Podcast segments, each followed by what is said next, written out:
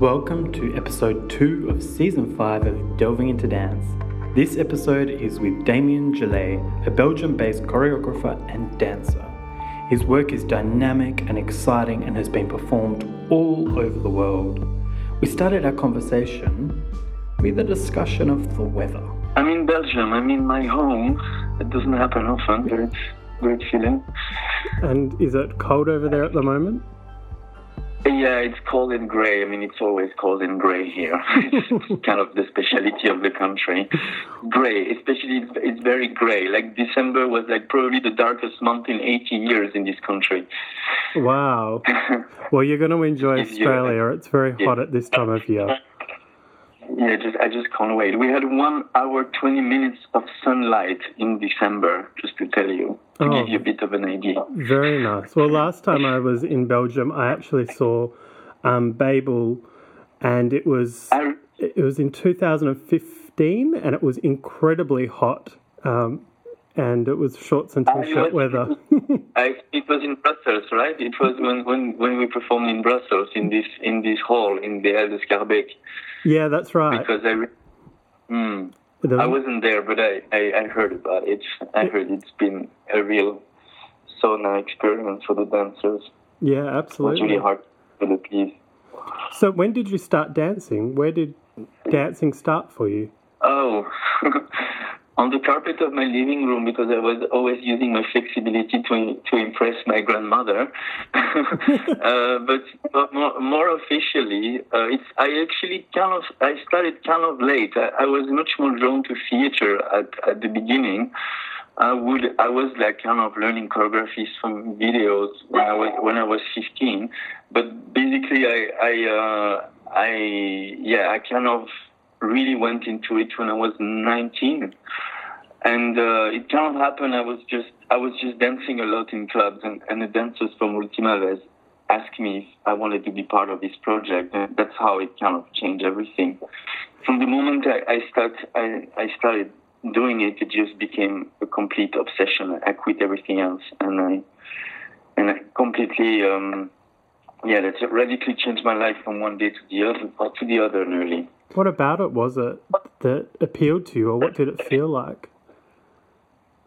Well, I was I was originally drawn more to theater, and I was kind of studying it in the national school here in in Brussels. Uh, I was kind of more keen to become a director actually at the time, and uh, I realized that when I was everything I was doing like more practically when I was at school, I had always so much to do with the body. I mean, I was fascinated by by the Belgian, like you know, all the choreographers like. Rosa, uh, Ultima Vez were all booming. Alain Platel at the time, it was in the 90s, and I feel it, it, when I discovered their work, it had a, I realized how theatrical and how visceral dance could be, and and I and also I was really drawn to Grotowski's work, and suddenly I realized that what I really was looking for in theater had nothing so much didn't have anything to do with words. It was much more something of the physical presence and how how the body could convey so much and and and and canalize uh, uh, energies and and was something more cathartic for me about it. And I, I when I, I started dancing myself I, I realized that it it was literally what I was really looking for. Like when I when I was it it was like somehow the the essence of everything I wanted to do in, in, in the work I was doing theatrically could be can be conveyed through the body. So this is this is how it it started. It, it was very impulsive, very obsessive. I I really decided to quit everything from the school I was doing. I, I, I went to New York. I, I studied there. I, really, I was also keen to to push myself to work in, in different techniques that were not necessarily connected to anything theatrical. So I went really for Trisha, for ballet, everything that felt pretty far from my natural, you know, my natural impulses. And I wanted to really expand um, my my my technique, but also my, my way of seeing dance through through the practice of it. And uh, yeah, so this all came a little bit. It was very intuitive in a way. Everybody was telling me not to do it, but somehow I was completely beaten already. I was like, I was just obsessed to do that. That's such a common experience, that obsession um, to movement and the feeling that it gives people. That um, I'm not a dancer myself, but the way that dancers um, talk about it, it sounds so intoxicating. It's really transformative in a, in a literal way. It transforms you physically, but also it makes you feel everything differently. It makes you think the world differently. It makes you think the relationship to the others differently. I mean, it's been a very profound uh, shift for me. Like literally, I was much more into words and much more into anal- analysis, which of course helped me in my practice after. But I have to say that for for a few years, I went for for really, really uh, very strong, very draining physical. Uh, because also Paris, I started pretty late compared to other people around me, so it was it, it became kind of uh, it took over everything in my life at the time. I remember it it was something that that yeah I could it became a, the main purpose for a while. I think every dancer that started late, especially, have has that that kind of um, pass through that kind of obsessive period, it feels that you have to get back all the time you think you've lost a way, or what people think that you've lost by, by starting late in a way. But I, I, I just know that, yeah, that, that it's been, it, it's very funny because it, I didn't expect to become a dancer. You would have told me that at 15. I would have never thought that. But in a way, the way it took over, and I, I didn't stop doing it for like, let's say 20 years uh, since since then. So it, it's it took really over everything, and I think it made me it made me work with the people I always dreamed to work with. It made me go into the place I always dreamed to go, but not as a tourist, but more as a as you know, as a as as a researcher, as a creator, as a as a practitioner. So it's it's it's just a different way. Also, like dance is calling you. Also, like it's been calling me in every corner of the world in a way, and, and it's been an, an incredible source of knowledge. What are some of the things that can be said through movement alone that can't be communicated with words? Like, I guess in that sense that when we compare theatre to dance, they are very similar in many respects to um, each other, but also very distinct. Yeah, I mean, I, I really do think there is something about the embodiment of an idea that that somehow that's why I really love to work um, in a very like also when I work with dancers I, I prefer to to I'm never really show any step or I just start from ideas and I just love to see how those ideas are reacting to the physicality. I feel that it's always about trying to, for me, when I, I create, and, and, and, I think also when I dance, is also, I, I really love to see dance as a, as a place of exploration where you actually try to capture something that is not really conscious, something where you, where you are literally, yeah, like a bit like an archaeologist trying to, to find things that, that make you realize things rationally afterwards. You know what I mean? Like, the, like a physical experience and and where something that that literally expands your your your consciousness in a certain way that there is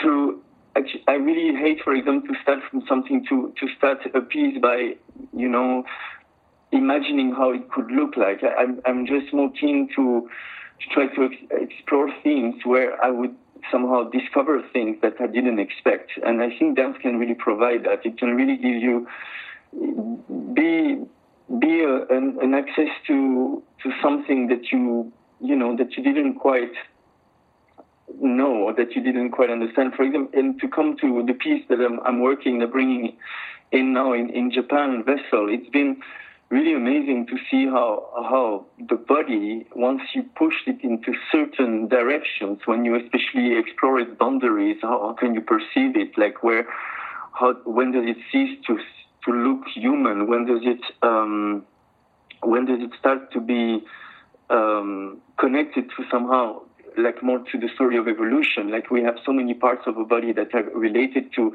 that had functions that that nowadays um, don't serve us anymore. You know what I mean? There is this this whole thing that in the I'm, I'm sorry, and it's a very profound questions, and I think you want to answer them well. So maybe you could talk about your process. Yeah, let's let's speak about the process uh, of um, of what a vessel or in general. My yeah, I guess I, I make work. I guess how how do you approach an idea or a set of ideas in making a work? What's your process? I guess from the start to developing it through movement without that idea of an end product. Yeah, I it's a very intuitive process. So I always start from, uh, you know, it's usually I'm pretty obsessed with one idea when I start uh, when I start something. I have one idea. I don't have twenty. When I make a piece, it's really a reflect of where I am at that moment, where what I have been experienced before brought me into. And uh, for example, with, when I created Vessel, it was I, it, I discovered the work of Kohei in um, in Japan in, in, in the Aichi Triennale, which is an art triennale that happened in Nagoya.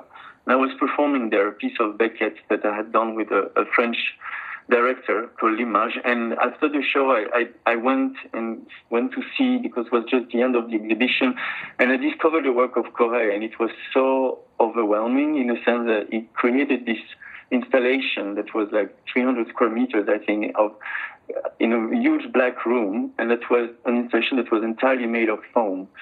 Um, like soap soap foam, and um, wow. the way it was kind of created, the way it was lit uh, was alive in a certain in a certain way because it was constantly transforming. The way it integrated people into it. Um, was a bit of a revelation for me, and I, and I was really I felt that it was at the same time done with a scientific rigor, and at the same time it had something pretty mythological about it also the relationship between organicity and and or it, it really said some something essential about organicity with an, an organic mean. It was literally soap was was the, the main ingredient, something pretty chemical. And I, I I, I, immediately it was intuitive. I, I, knew I had to work with him. I knew that we had to do something together. And um, he's pretty popular in Japan, so it's pretty difficult to reach. But through friends, we, ha- we have a friend in common who's the composer Ryuichi Sakamoto, and he, he kind of really made the contact between us. And it, it somehow I it I went to Japan to meet him, and there was this residency that was just opening in, in, in Kyoto, reopening called Villa Kujoyama. And uh, I proposed him, I say, Kohei, I would love to work for four months in, in this residency so that we would do this in, in, in together. And that would be just a way for us to explore different, how our practice can be fused together and how we could somehow be brought into, you know, just create together something that could be really at the meeting point of a two practice, where where sculpture becomes dance, when dance becomes sculpture, when the two become really undissociable. And um, there was there's a lot of barriers when you do something. I mean, in Japan, there's the language barrier for sure, but there's also culturally things are done in a very different way. The spontaneity is is a little bit like it's things take time, let's say, and somehow we, we got lucky to, to get this residency and he was himself very busy. But I felt that once we started to explore um, this potential of, of a common work, it, it became immediately a bit of um, it, it, started to be a priority for him to to do this together as well. And we it's it's a project that took us nearly a, a year and a half to to bring to, to the actual form that we're gonna bring to to Australia but um, it, so it took us a lot of time of experimentation, of talks, um, working also with Japanese dancers. And I, I, with me came Emilios Arapoglou, who's a Greek dancer I work a lot with. He was basically the starting point, the, the kind of matrix dancer for this project. We worked with Kohei. We, we, we literally, we were to find this common point, like this place where those two practice were fusioning. We, we explore what what was common in our two works. And I think we, we literally, I mean, there's something incredibly physical in the work of Kohei. There's something that has to deal a lot with the body. He already, he, he works also a lot, for example, with stuffed animals that he covers with thousands of, of glass bulbs.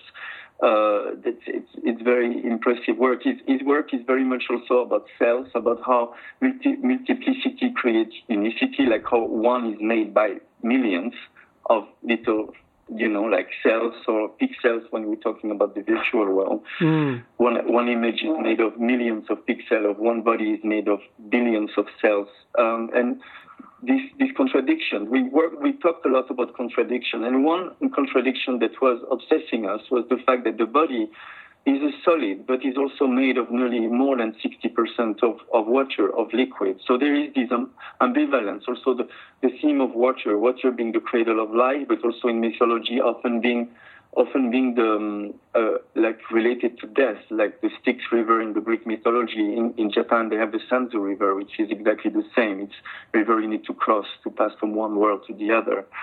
And so somehow we, I mean, working with this contradiction of solid and liquid, it came with, with this material that is very singular. It's something you can cook with. Uh, it's kind of kind of potato starch in a way. But when you mix with water, it creates a space that is if you move it, it's solid, but if you stop moving it, it liquefies completely, and it liquefies in a kind of a slow motion way, like like gravity in slow motion or something. Like, and we we felt we would create that kind of uh, that would kind of be the bound between his work and, and, and the work that we would develop with the dancers, something that is uh, um, at the same time, you know, uh, like like a cement in a way between between his sculptures and the dancers, and that's that's how we that's that's basically how we um, started this process. Um, with Emilios, we also explored very much the the potential, the sculptural potential of the body. I mean, when you, I mean, I had done in 2013 an installation in Louvre Museum in Paris when I, I conveyed like something like 30 artists, like 22 dancers and eight musicians. And uh, when I was there, I was really fascinated, like how sculpture is somehow the opposite of dance. Sculpture is like, at the same time, they have so much in common. Uh, sculpture is, is the closest form of art to eternity in a way. Like you, you have, like in Louvre, you have some, some sculptures that are like more than 13,000 years old. And dance is the most ephemeral of any art, but both of them have to deal with energy, and both of them uh, somehow portray the body as, as you know, as a kind of a temple of, of passions in a way of like or like you know a, a, a canalizer of energies. When you see sculptures they seem to defy gravity as well. They, there is a, an energy that's contained to them but they are doomed to immobility. And dancers is a bit the opposite. We immobility is impossible to achieve. And and the contrast of, of of those two uh, for me was really inspiring. Um, and I felt when I did this, this installation, I, I, I, was thinking that for two hours we create this kind of contemporary ritual where literally the dancers uh, free the energy contained in the sculptures for, for the time of the performance. And they become kind of smugglers between the audience and, and, and, and the sculptures. And so that, that kind of this process kept on, on growing in, in me, and I felt that that that when I'm working, I mean, I've been working a lot with visual artists lately. I worked with Marina Abramovic, who is more a performance artist, but I work, for example, also a lot with Jim Hodges, an American artist. With, for me, this relationship with visual arts is incredibly rich, mm. and it bring, brings a limit. It brings a limit that opens a lot of new doors. And working with Kohei in Japan, and also spending time there to also explore a lot of what this country contains, not only in mythology but also in rituals. I mean, I, I, I think my the work I develop is trying to be always like the meeting point between. Uh, it's like a kind of a, between sculpture, between performing art, sculpture, and also has this this pretty ritual aspect to it. I feel dance, the source of dance, is really there. It's it's it came from that. It came from also the the, the will of of of the human and, and, and also how physically you can get to certain uh, like an altered state of consciousness how you can how you can actually transform through um, through movement and through and through through physical um, yeah practice or at least um, a, a, kind of a physical routine. You, that's how you actually if you go for example I mean I did some some travels in Bali.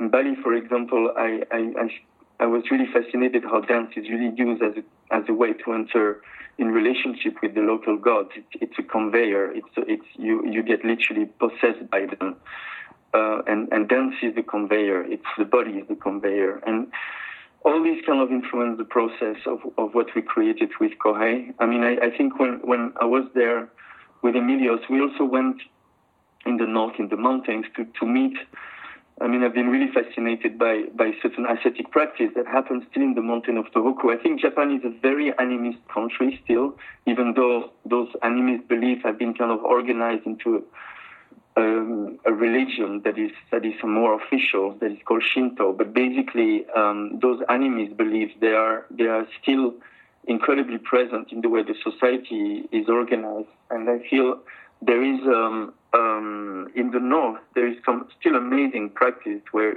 some monks call the Yamabushis who practice shugen, practice shugendo, which is a kind of a they, they, they believe that the mountain is um, I mean, in Japan, mountains have always been considered like gods, and, and for centuries, people were not allowed to access them. But those guys were the first one to somehow step onto it, and they became a bit the, the, the smugglers again between the world of the gods and the world of the people. And they, they developed a kind of a practice of ascending the mountain, the mountain in a ritual way, and they consider the mountain like a mother, at the same time like a mother, and also like a grave. And and this has been a tremendous influence also on the work, this, this idea of a mattress and, and a grave at the same time. Like this also this Yamabushi means the ones that lie on the mountains, the ones that are making one with it. So mm. there is there is also uh, for me a beauty of the body continuing the landscape and the landscape finding its continuation in the body. This this sense of humility also. Wow, um, that, that sounds so interesting. Yeah, it is. It is actually uh, very, very uh, fascinating because it's also pretty ancestral. It's, it's a kind of a practice that was that somehow it got forbidden for a while, but it managed to survive, and it's still alive today. And I feel that that there is. Um, and when I, I was with practicing with them, I felt that we understood each other very well on the idea that, that indeed the body is the tool of the experience and it will be a different thing. You're, you're putting your body on the mountain, it will make you experience different thing every day. And it's, it, there's nothing, I mean, they don't really talk about the holiness of it. It's just a ritualized practice in a way. It's very, very hard. It's really, uh, it's really, a, you walk 18 hours a day on the mountain. You, you eat very little, you sleep very little, you do, you do zazen, you have, a lot of different. Uh, you you do meditation on the very strong waterfall. I see one. It's it's pretty intense. One of the leaders is 70 years old, and I mean we. I did a film with Gilles Delmas, who's a film director. We we spent some time with them, and and it's been amazing to to just you know, and especially knowing that they practice something like 100 kilometers away from the Fukushima plant. Uh, where you know where literally nature is became nearly inaccessible to men yeah. and still this, this somehow this this sense of respect and, and, and humility and, and this is, is is even more stronger when you when you realize that physically you're so close from from a nature that's been somehow yeah. Can um, i ask one final question? Yes. About the importance of collaboration and how you I guess, balance the or, or manage a collaboration with somebody so it is successful? Um, how do I manage to do collaboration? You mean uh, what? Yeah, I think there's something there's something quite unique in um, I guess arts collaborations that the rest of society could perhaps learn from, and everyone seems to yeah. manage a collaboration in quite quite a different way. So I was just wondering about, you know, how do you manage that that importance of collaboration and working yeah, with somebody I mean, else. Yeah, that's what I really love about dance is the fact that, uh, like, unlike a, a, painter that would be alone with his canvas and or, or, or a writer alone with his white page, there is something that even though you would sign your work alone, you still work with people, you still work with dancers, you, you don't work with tools, you work with humans, and, and that already is, a, it's, whether you want it or not, it's already a collaboration and I, I love to expand that to work by, with other artists, even with different choreographers. I mean, I've been collaborating a lot with Sidi Larbi, but also with other choreographers like Erna Omarsdottir or, or you know, I, I, I love collaborations. I feel it's it's the most beautiful way to get out of your comfort zone. It's a way to it's the best way to discover. It's a very, it's very good for your ego, I think, also because it just it just pushes you to. I mean, there's something amazing about collaboration, but there's something difficult. You need you need to really um, give space to the other. You can't just impose what you think. You have to be constantly the the idea that the work is a conversation is it come out of a conversation is what I love, and I think. Um, there's there's really something you you really expand through through through that through that through opening to the other like finding a common ground with another artist. And both of i mean that's what i love with the group. I mean you only have to collaborate with people you are really fascinated by that you feel intuitively connected to. That's very important. I think forced collaboration collaboration that are only working with just because of a name or because of a brand. I mean, all these things. I don't believe in that. I think you need to you need to really be fascinated. You need to love the work of that other person. You need to feel that it's connecting to something that, it, and you need to go together in an exploration. You need to accept that you're not going to do something. Let's come back to what I told you just before. That I don't like to start a process by knowing what it's going to be. I, would rather like to go in a process to discover what we're going to create together and to feel there is something that becomes bigger than you in a way. And I never, I never credit myself like being the only you know when you do collaboration you are literally is is so many voices joined so many talents and all these talents convey and become one work and i think you you can eventually carry the responsibility of the work. You can eventually channel all these energies but it, you're never entitled about everything. And that thing that's that's a beautiful thing to realize in creation that you're never you know you're never going to invent it all. It's it's always it's it's always a meeting of, of, of different and, and the cross bond between different energy talents. And, and I feel dance you when you're working in dance you're obliged to work this way. You're obliged to to go into the unexpected, to let to let uh, other people change you and other change change the way you're thinking. Yeah. We're doing now I'm working now on a big collaboration. I'm working with still now. We, I'm doing on my working on my first opera, which is Pelléas and Mélisande. I'm doing we co-signing with Sidi Larbi again, and Marina Abramovic is there too, and we have Iris van Herpen doing the costume, Marco Brambilla is doing the video, Schönebaum the light. It's a lot of very powerful. Uh, I'm talking about the others. They're very powerful people, but, but then together it, it makes it difficult. But there's also such a beauty that you always um, you are in a pool together, and somehow you let the advice of the others also you hear them you you and then you you go further sometimes it goes it makes things go much quicker sometimes the process can get very slow because you need to keep everybody in the train in a way um, but there is an incredible beauty into this i feel and, and i feel also that, the, the collective aspect of it is is I don't know. I, I believe very much in that, and I, I believe in that since, since I started dancing. I mean, I, I, I, even though sometimes I'm not collaborating with, I'm just signing alone the choreography. It's still done with a lot of other people, and I, I love to just always be in conversation with other people as the work unfolds. Well, um, thank you for so, being yeah. in conversation with me today. I appreciate it. You're very welcome, and uh, I hope that gives you a little bit of a hint of what what we're bringing into Australia. Yeah, absolutely. We're to come with. Sounds like a great work, and I hope you bring your shorts and t-shirt because it will be a lot warmer in Australia. I will. Thank you so much, Andrew. Thanks for listening to Delving into Dance. You can find a list of episode notes and links at delvingintodance.com.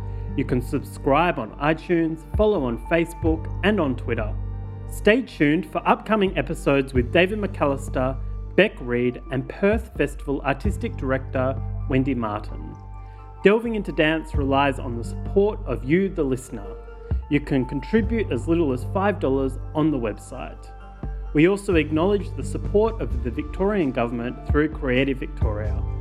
Until next time, take care.